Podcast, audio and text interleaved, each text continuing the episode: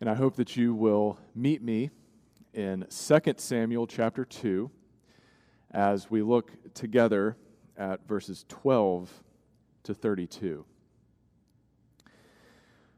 What we find here is not a pretty picture.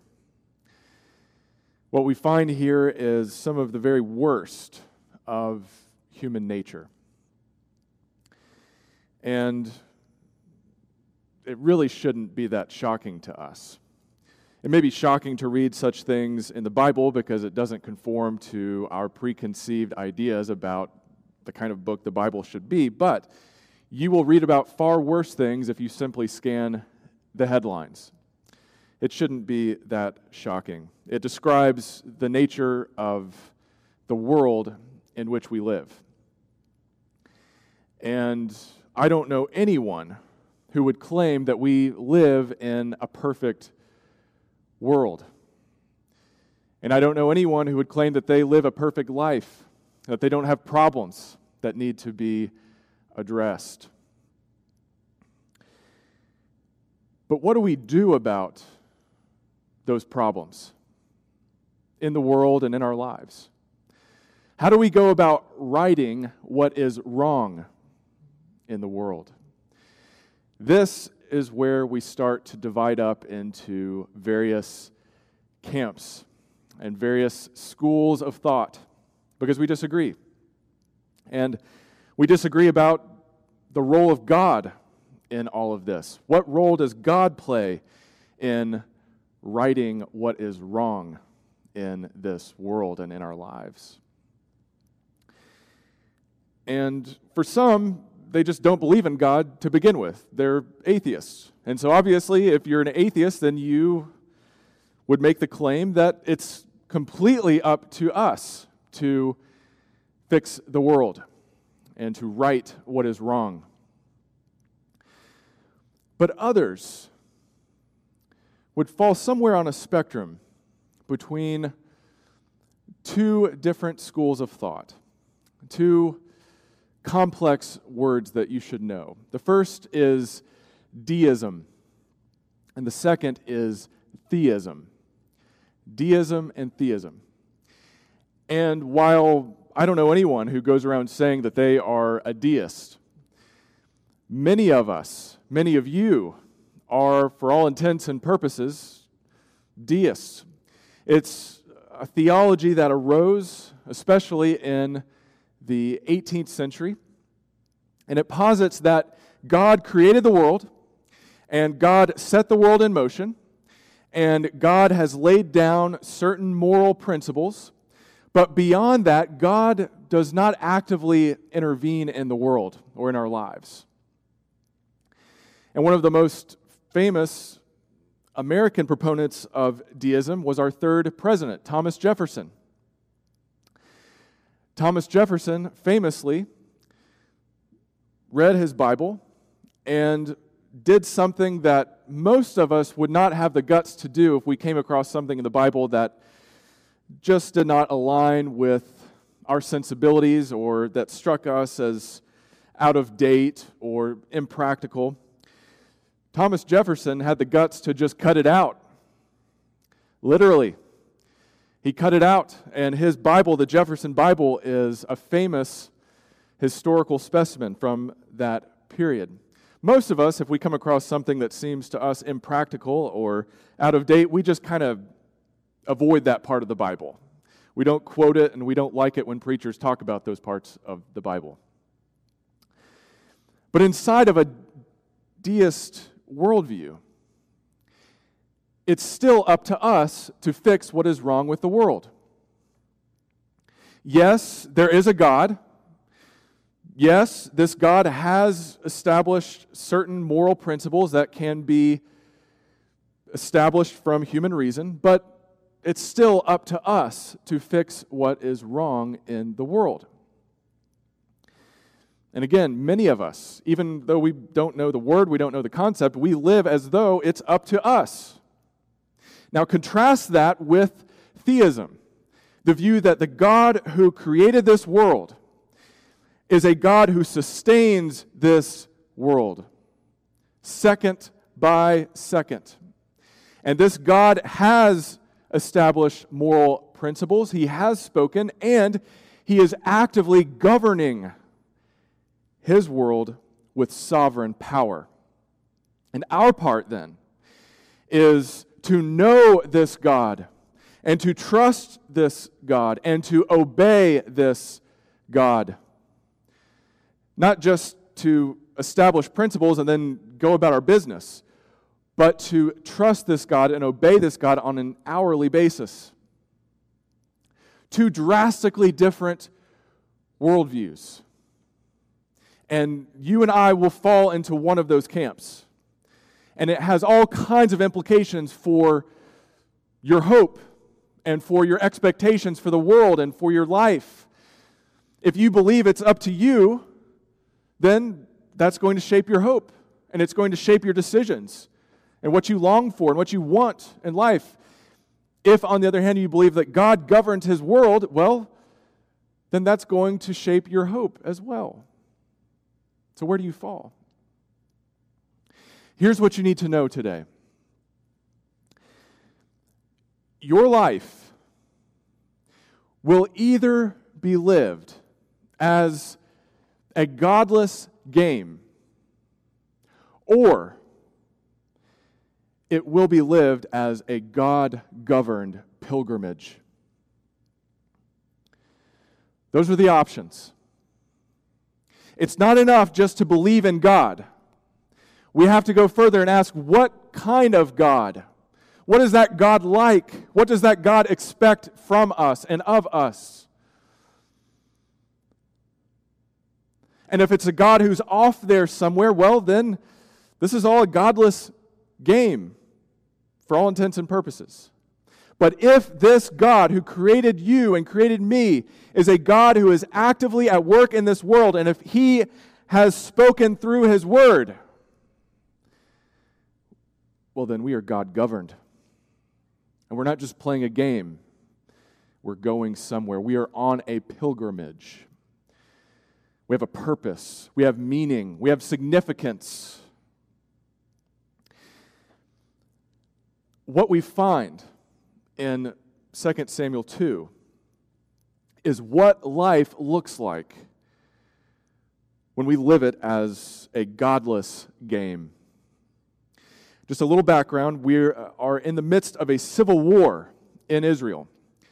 David, God's chosen king, has been recognized as king by the tribe of Judah, but the other 11 tribes of Israel have consolidated around a descendant of the villainous king Saul by the name of Ishbosheth. And Ishbosheth is really a puppet of Saul's general Abner.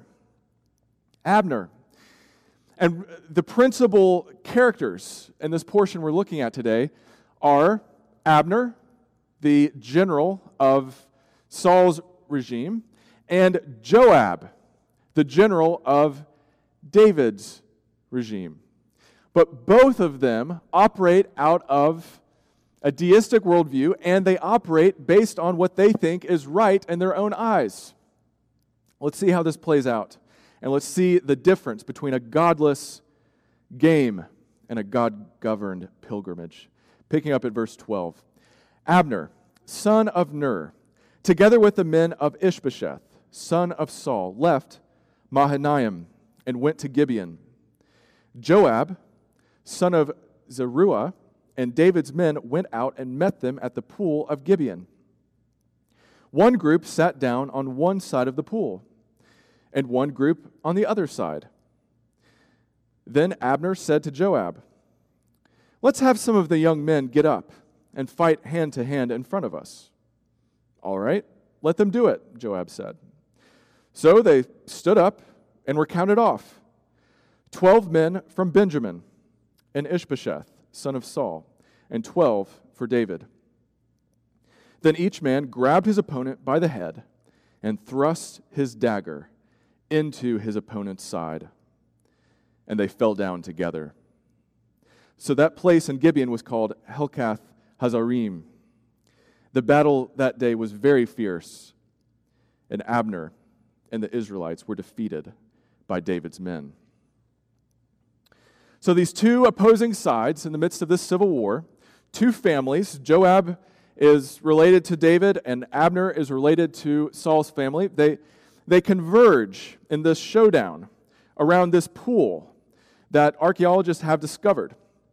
A large pool serves as the line of scrimmage, so to speak. They face off with one another, trying to test each other and see who's going to make the first move. And Abner says, I've got an idea. Let's have some of the young men fight it out for us. And what he proposes is something called representative combat. It's the same kind of combat that Goliath, the giant, the Philistine, proposed to Israel. You send someone out to fight me, and we will fight as representatives of our opposing teams, and whoever wins will win the battle. Sound like a good idea? And Joab says, All right, let's do it. And look at the result. They're all struck down in a tragic loss of life. And the place where it happens is given a new name, meaning field of daggers. And even more bloodshed ensues. What we need to see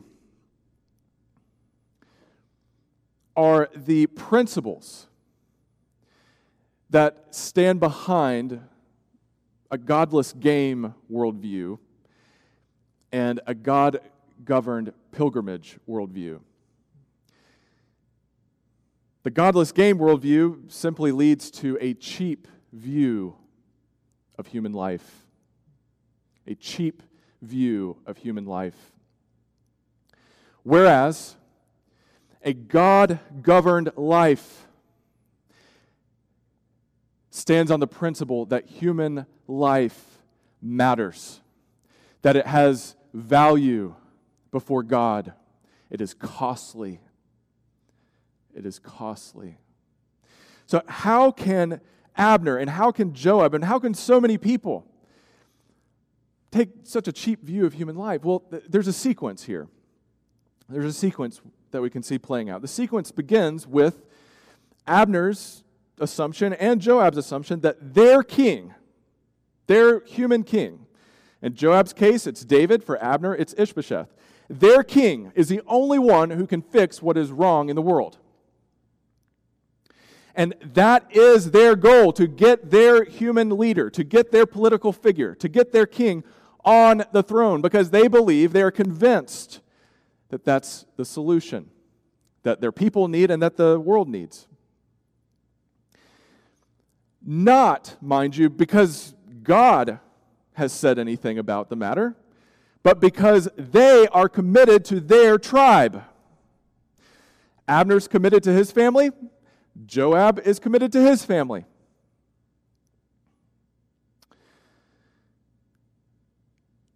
That's the first stage of the sequence. The next stage of the sequence is if my king is the only one who can fix what is wrong, that means that I can use any means that justify that end. I can use any means because I'm convinced my king is the right one, my leader is the one.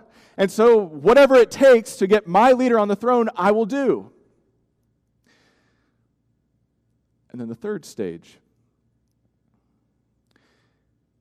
is when you start to see people as means to an end. And you approach life from a utilitarian standpoint. You don't see people as human beings, you see them as a representation of something else that stands in your way, maybe. And both Abner and Joab operate out of this world view. So what? So what if these 24 young men die? We're serving a greater end, right? Because my leader is the one. I'm convinced that my king is the right king. Now, contrast that with a God governed, a theistic worldview that is on a pilgrimage to obey God no matter what, and whatever God says sets the agenda. If you live inside of that worldview, then human life matters. Why? Because of the truth affirmed in Genesis at the very beginning. Genesis 1, verse 27. So God created mankind in his own image. In the image of God, he created them. Male and female, he created them. The worth of a human being is not defined by their utility, by what they can do or what they can't do. It's not defined by what they have done or haven't done. It is defined by what God says about them. And what does God say? That every single human life is a reflection of the very goodness, the image, the goodness, and the greatness of God.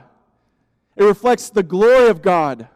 Imperfectly, yes, but it still reflects the goodness and the greatness and the glory of our Creator. And this has all kinds of implications for current debates that are swirling right now. It has been suggested in the midst of this pandemic that the health of our economy is more valuable than the lives of some senior adult people. And even some senior adults have said, I don't want my vulnerability to infringe upon other people's livelihoods. So open the economy, and if I get this virus and if I die, so be it. And if other people die, so be it. That is not a biblical view of human life.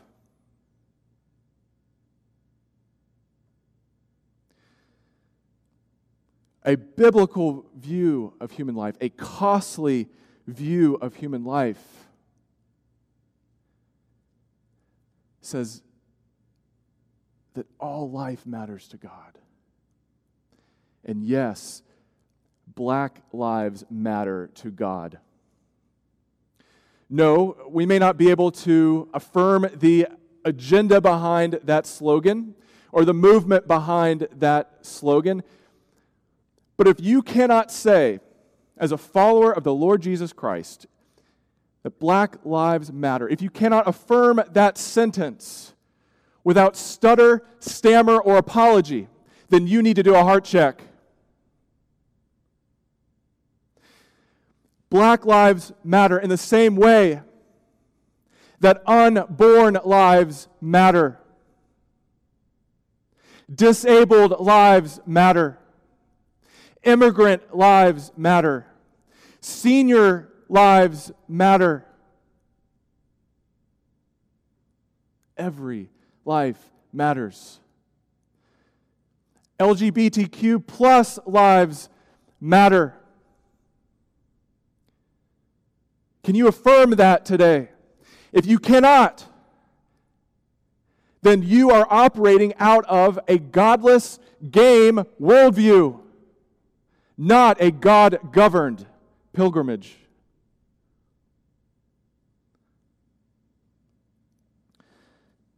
Next, as we move to verse 18,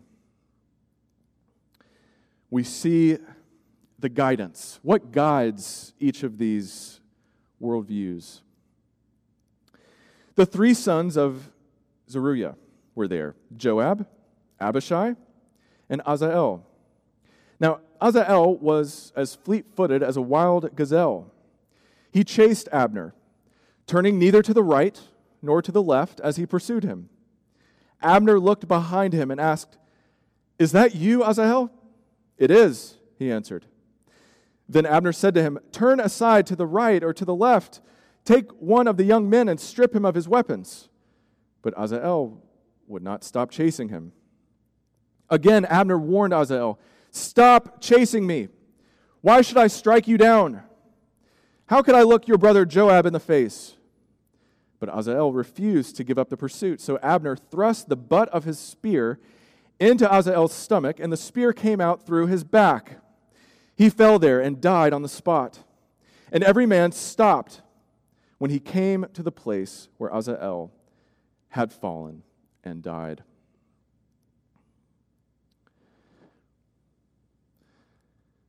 A godless game perspective on life in this world is guided by the best of human wisdom.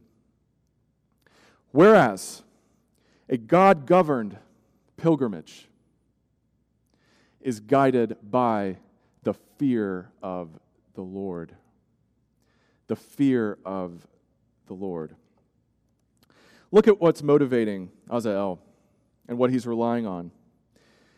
He's motivated to eliminate, to terminate this threat to his king, David. He's on David's team. So he's going to take out Abner. Maybe he was friends with some of the young men who were killed before.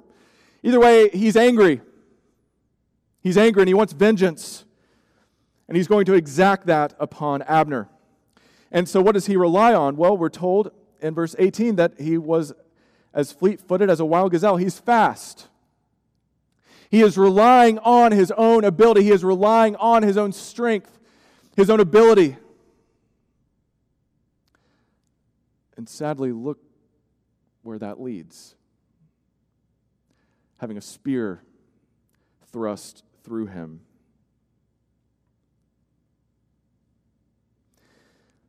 Well, what's motivating Abner? Well, he says, Stop following me. And we can't blame him for defending himself. Asahel means to kill him. But look at what's really motivating him.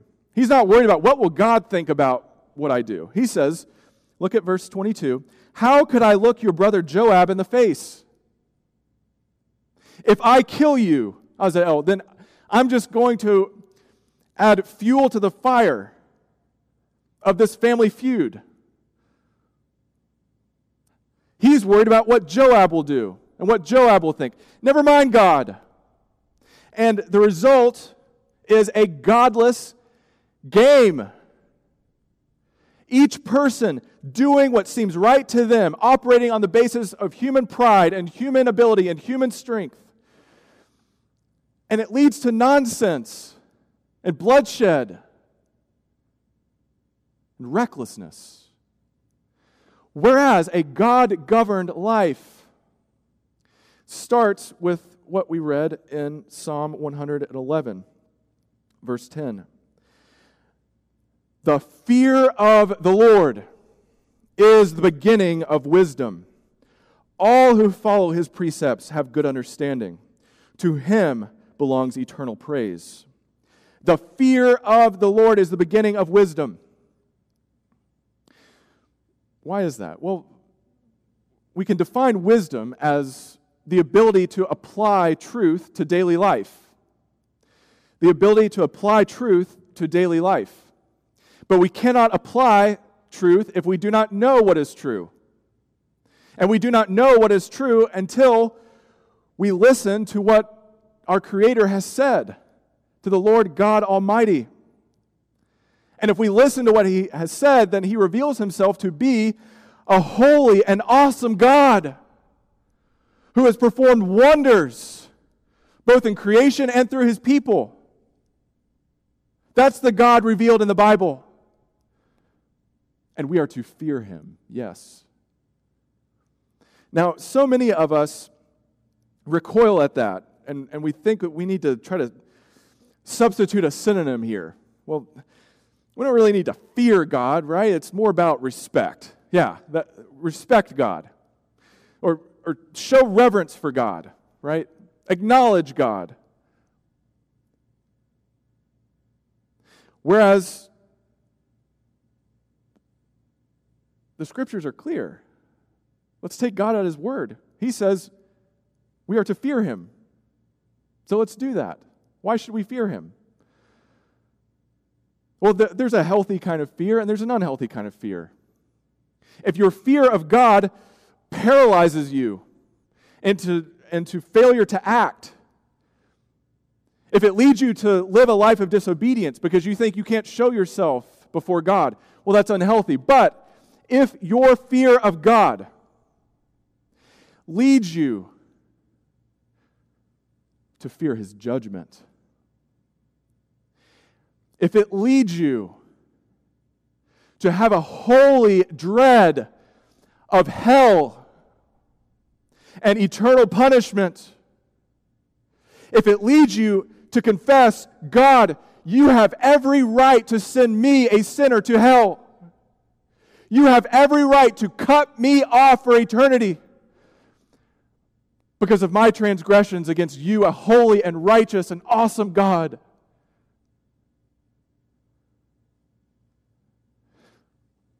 If you can confess that,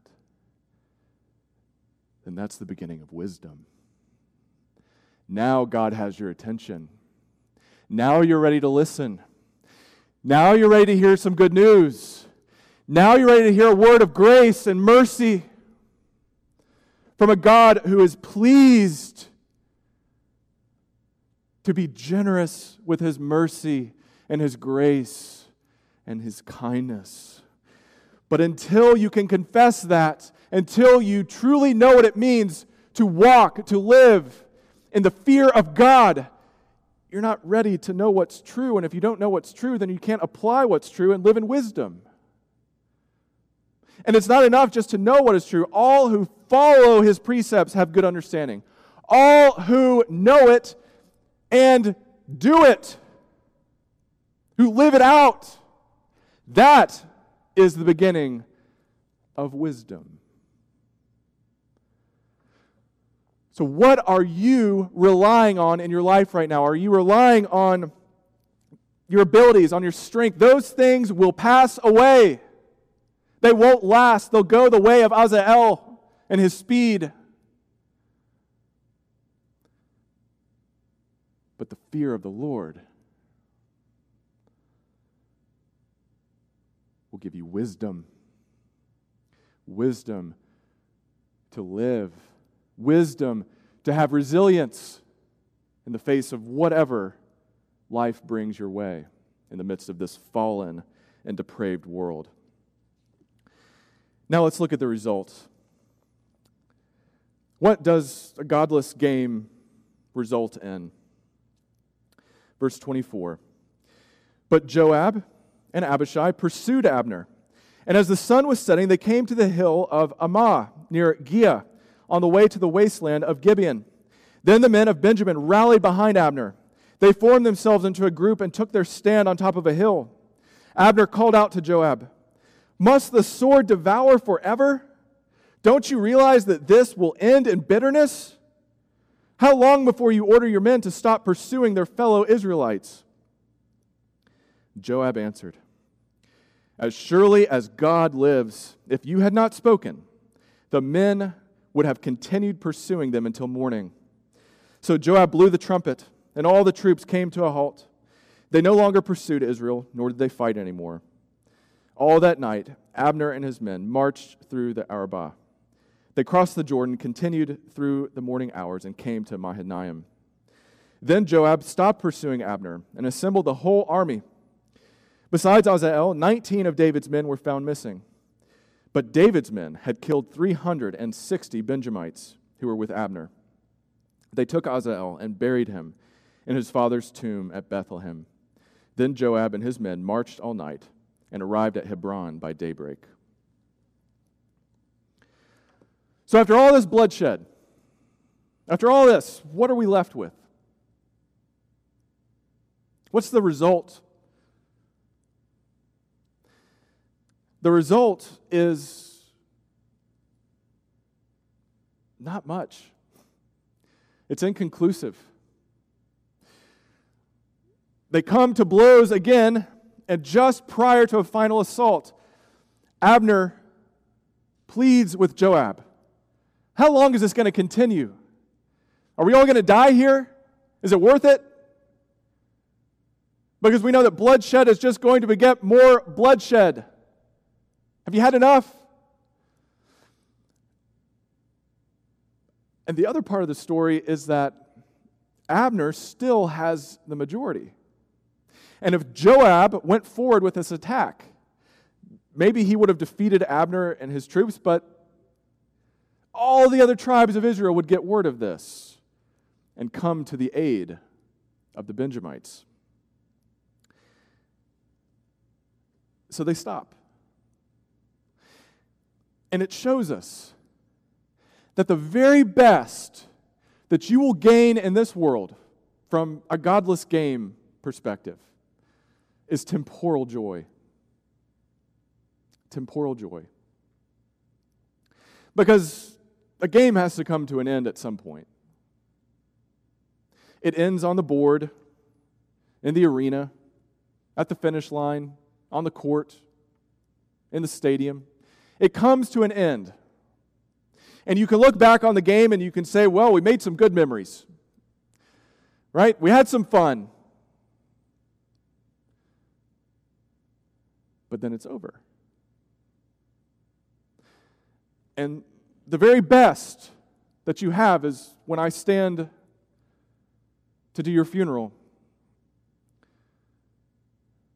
in a quiet cemetery and I talk about all the good memories you made and all your achievements. And that's it. That's the end of the story. But for those who are committed to the God governed pilgrimage, there's the promise of eternal joy. That the good in this life, and there is a lot of good in this life, is not the end of the story. That this is a pilgrimage that is leading to a goal. It's not just a game that wraps up when the clock runs out. It's a pilgrimage that is aimed toward God Himself. Not just benefits that come from God, but God Himself to fulfill what you were created to do, which is to know God, to enjoy God, to glorify Him. And yes, to receive a peace that surpasses all understanding, to receive a comfort that can never, ever be stolen, to receive love that surpasses the best loves in this world. You were created to know that and to receive that. for eternity. And yet, we settle for what is temporary. We live our lives as though God doesn't exist. We make decisions without God being a part of the equation at all. And it's a game. Sure, it can be fun. Sure, there can be joy. But it ends at the grave. Now, what is God doing in all of this? We see the results from a human standpoint are inconclusive, but what is God doing? What is God doing? Well, yes, no one really triumphs. But God prevents Joab's army from moving forward because God is governing all of this.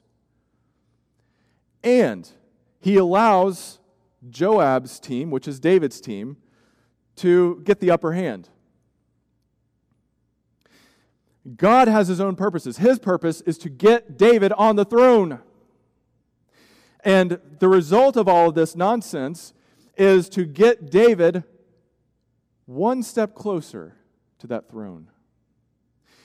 Even though Joab is operating from a godless standpoint, God is watching over the whole state of affairs. Everybody is doing exactly what they want to do, and yet God is fulfilling his sovereign purposes through it all. And to see how that plays out, I invite you to hear these words from some lonely isolated Christians in the city of Jerusalem, knowing that they were by far in the minority, not having any hope that they may be the end of the story. Here's what they said in Acts chapter 4, verse 24 Sovereign Lord, you made the heavens and the earth and the sea and everything in them. You spoke by the Holy Spirit through the mouth of your servant, our father David.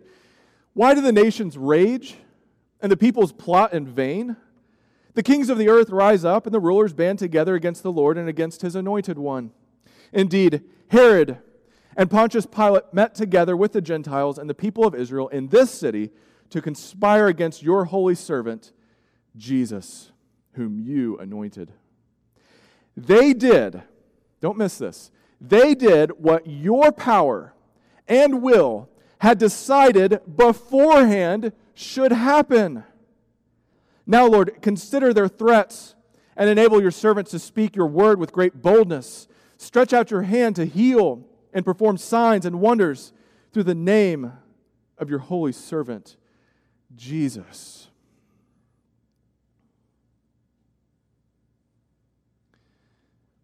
God's purpose is to get his king on the throne. And God's king ultimately is his son, the Lord Jesus Christ.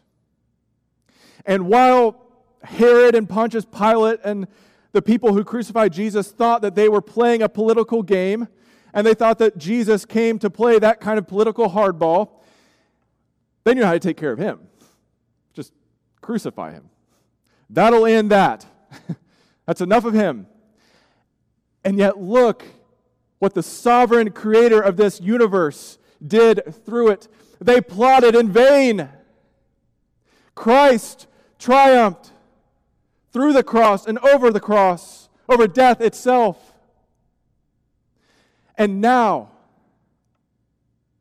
and now, your eternal destiny will be defined by your relationship to Him.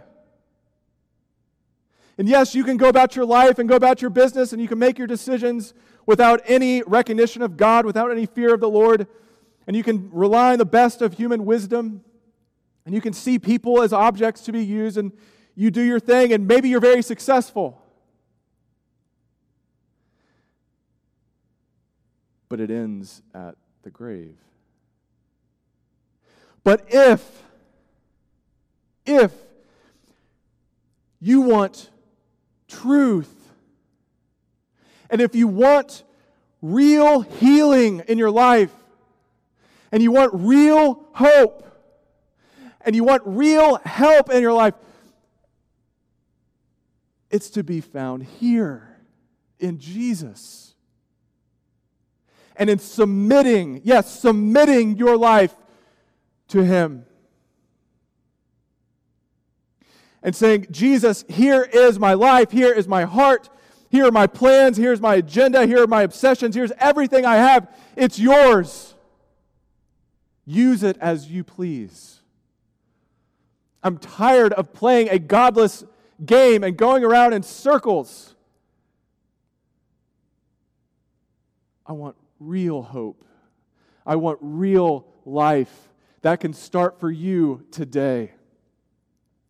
If you will confess Jesus is Lord of your life and He is Lord of all, that promise is for you. And if you find yourself getting sucked into playing this godless game, you can say, Jesus, take my life, take this plan. I know I didn't make this plan with your guidance. I know I'm not living this part of my life with your help. Have it. Let your Holy Spirit work in me. I'm yours. Can you say that today? He's ready to receive you. His grace, His love, and His mercy is available. Let's go to Him in prayer. Dear Lord, we thank you that we do not have to live on our own. We do not have to find our own way. We don't have to manufacture our own joy and contentment and satisfaction. All because you have spoken, and you have spoken clearly through your word and through your Son, Jesus Christ. And I pray, Lord, that you would convict us where we have gone astray, that you would bring us back onto the path of pilgrimage toward you, not toward success, not toward achievement, but toward you and you alone. Lord, you are our hope, you are our rock, and you are our salvation. For we pray all these things in Jesus' name. Amen. We thank you so much for watching. If you have any prayer concerns, if you have any questions, anything you'd like to share with us, if you have any ministry needs, please reach out by email. Have a wonderful week.